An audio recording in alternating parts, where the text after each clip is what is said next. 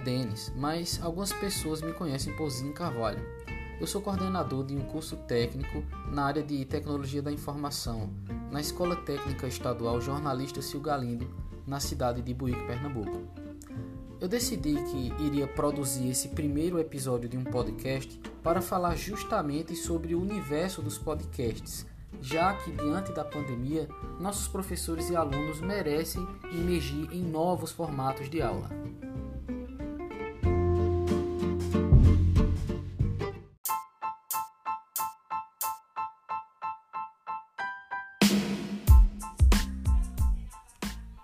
Para início de conversa, eu gostaria de falar um pouco sobre a origem do termo podcast.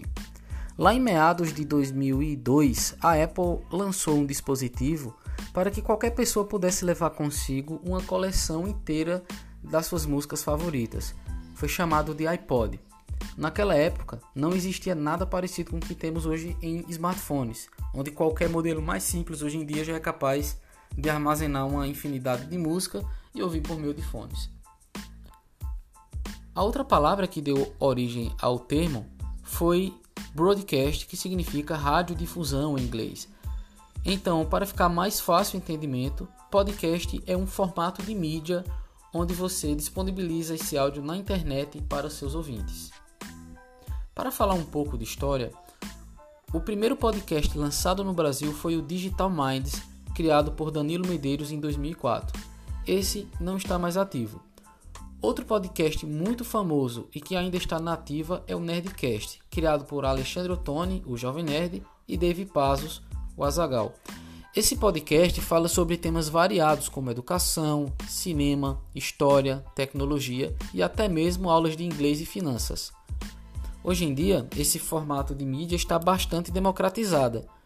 Encontramos muitos exemplos de grandes empresas como o Grupo Globo, a CNN, Banco Itaú, além de muitos outros profissionais como professores, psicólogos, especialistas em diversas áreas que produzem podcasts para seus temas.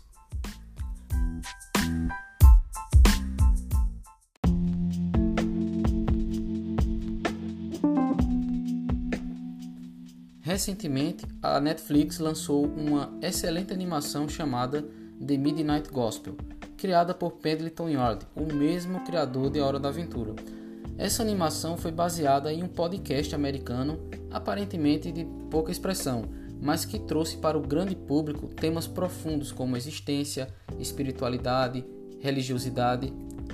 Bom, como vocês já puderam perceber, esse formato de mídia não é algo tão novo assim. Antigamente, produzir um podcast talvez fosse uma tarefa um pouco complicada, porque envolvia a necessidade de, por exemplo, saber como utilizar softwares de edição de áudio, ou a depender do projeto, até levar para um estudo profissional para realizar as gravações.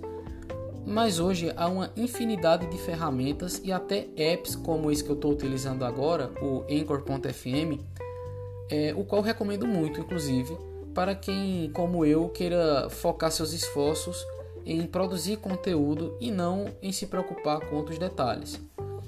Então é importante, antes de qualquer coisa, escolher um formato de podcast, escrever um roteiro e definir uma pauta.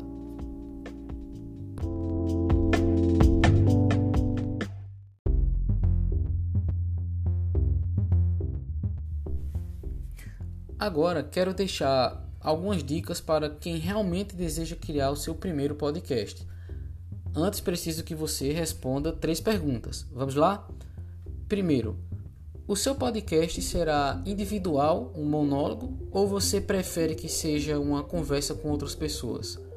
Quando você faz um podcast individual, você será 100% responsável por todo o conteúdo. E se quiser convidar pessoas para participar da discussão, lembre-se de convidar indivíduos que possam agregar valor. Afinal, o podcast será ouvido por outras pessoas. Então, quanto mais rica a discussão, melhor. Segunda pergunta: sobre o que você deseja falar? Parece uma afirmação meio óbvia, mas é importante que você escolha temas que você domina.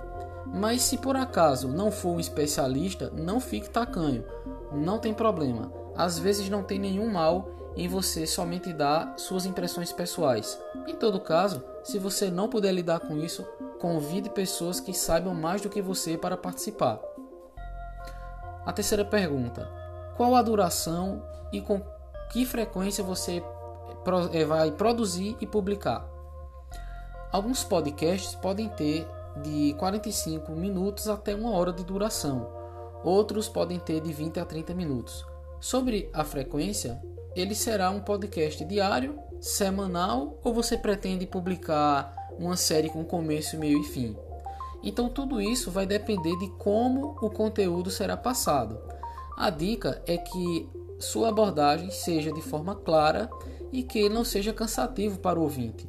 O ouvinte é o melhor termômetro para saber como você está se saindo na podosfera. Ah, não posso esquecer de um detalhe. Escolha um bom nome, um nome bacana para seu podcast, que seja uma marca pessoal e que represente muito bem o seu projeto. Então é isso, pessoal. Esse foi o Zin Falando de e até o nosso próximo episódio.